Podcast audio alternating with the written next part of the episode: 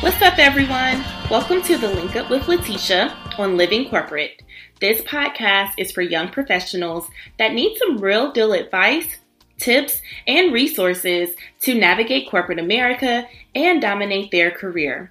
If you're looking to upgrade your brand, get the knowledge you need to level up professionally for your future, you are in the right place. I'm your host, Letitia Byrd, so let's get into today's episode.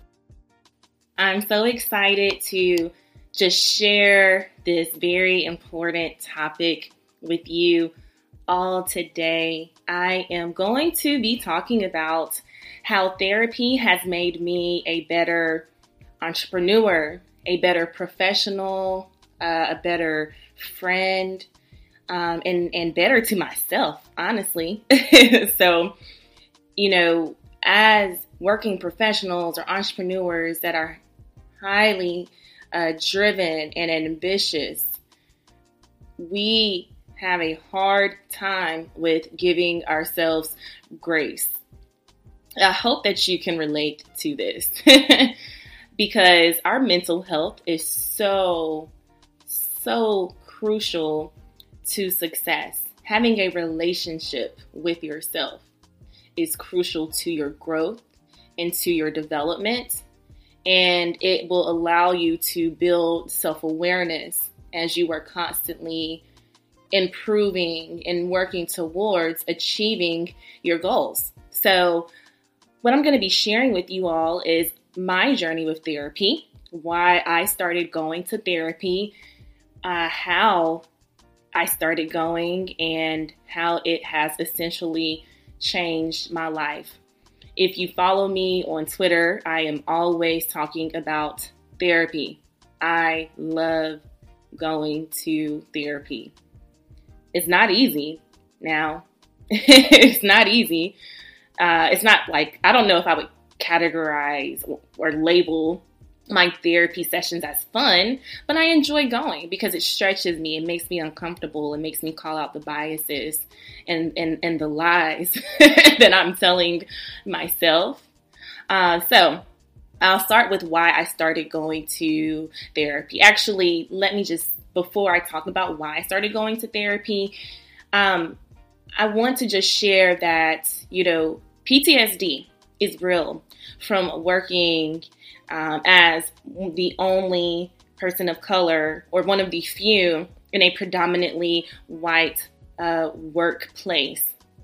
I talk to women particularly, and there's some men as well, uh, you know, Black women that have been discriminated against, that are treated unfairly, that are blamed for things that they never even touched before. I've had, um, I've heard of women being, um, you know, let go for things that their coworkers maybe just got a little slap on the wrist for.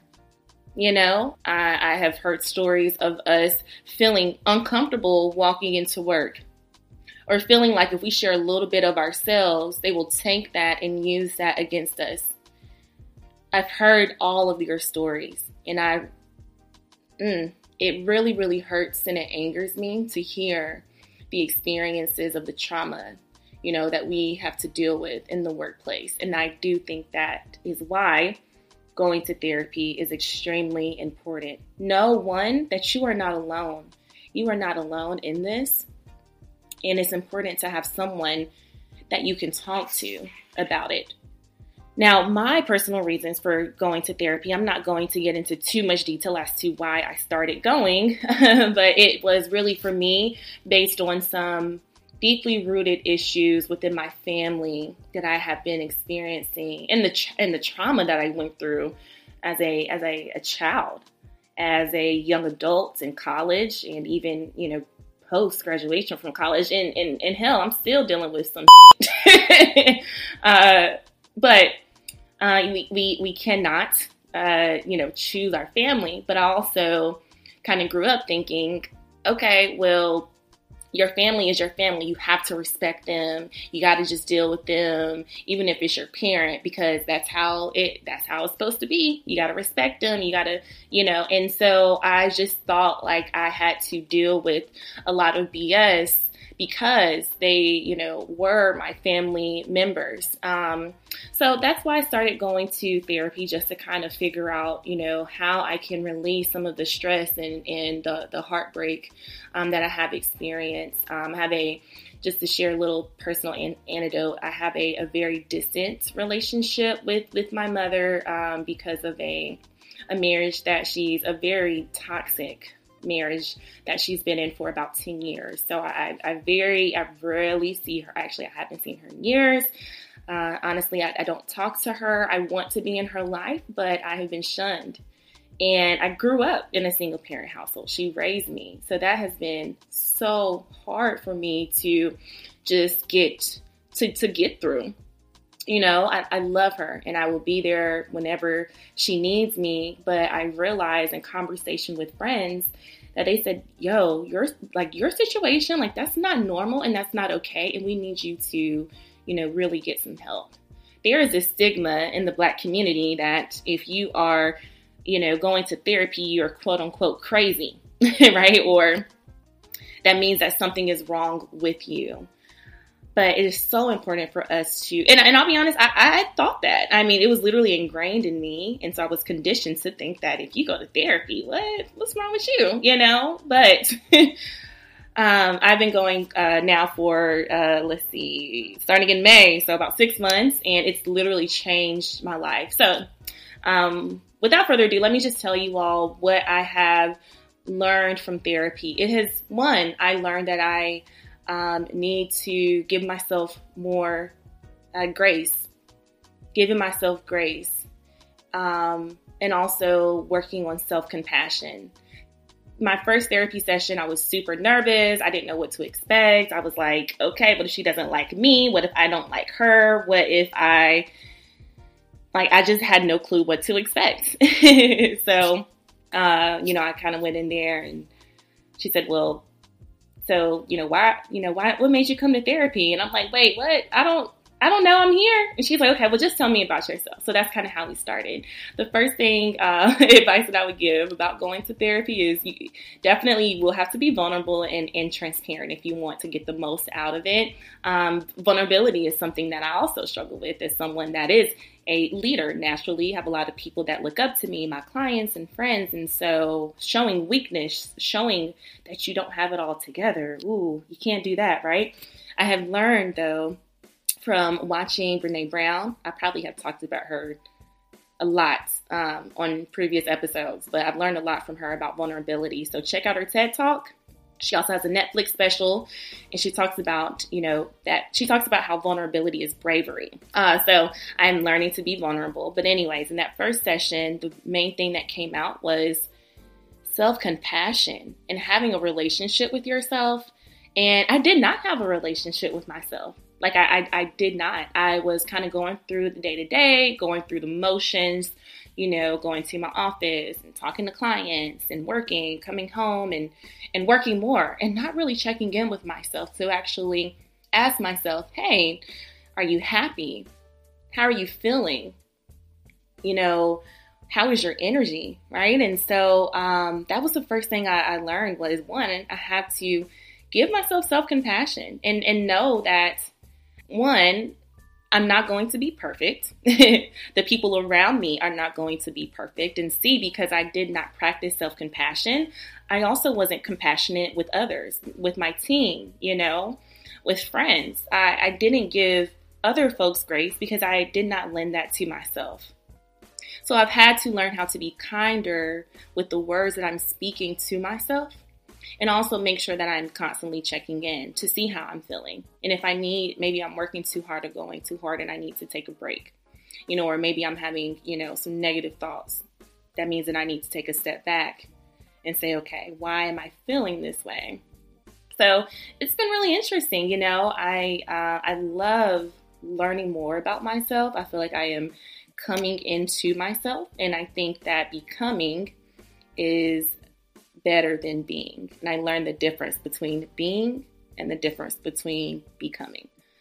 Um, I, I journal all of the time now. That took me some time to actually get used to. I mean, I've, I've journaled before in the past, like in the morning, I have a Stoic journal that was gifted to me by a friend where we have guided journal journal questions or prompts. Um, but I have uh, now transitioned more into self-reflection, journaling my emotions um, throughout the day, journaling how I feel about my relationship with myself and then with others. So I've learned to give myself self-compassion. Um, that has, you know, allowed me to be more compassionate with others. That's allowed me to be more empathetic. Um, the way that this has helped me to change my my life in business, or business specifically, is because I would go into therapy sessions, and the first thing I would say when she asked me how things are going, I would say, oh man, you know, entrepreneurship is so hard, which it is, like, real talk. Everybody knows it's hard, but I was like, man, business, running a business is just hard. Like, and she looked at me and she said, you understand that this is your business, right? Like, it's your business. This is what you wanted. This is what you signed up for. You are in control here. So I'm going to need for you to figure out why or what's making it so hard and, and go ahead and start working on making some changes. And she asked me why it was so hard, and I was telling her about the workload. And, you know, she told me how she ended up, you know, just kind of downsizing, and she thought that she wanted to grow a very large company and realized that that's not what she wanted. And it made me take a step back because I was working, I mean, if there's twenty-four hours in the day, your girl was working about seventeen, eight, seventeen hours, sleeping and getting up and working again, going to the office, going to meetings, speaking. You know, I also teach at a university, and I mean, I would, I was driving myself crazy, and I was unhappy. I was so unhappy. My team was stressed out, and um, I ended up changing my whole business model because I realized that I did not want a company where I had to work myself to death and my team had to as well. So the shift that I made, I'll tell you about that. Originally, um, you know, when I started my company, if you listen to the episode a couple weeks ago, I talk about how I started my company, uh, where it was mostly doing resume writing. And now it's shifted into career coaching. So it's pretty, I pretty much changed the business model. seventy-five percent of my business, approximately seventy-five percent, is solely one-on-one career coaching and business coaching. Prior to that, and I made this shift um, a few months ago. Uh, prior to that, you know, it was focused on resume makeovers, LinkedIn makeovers, interview coaching, and we had about thirty to forty clients. Ooh, just the thought of that gives me, just the thought of that just kind of gave me a real quick headache. Um, thirty to forty clients a month.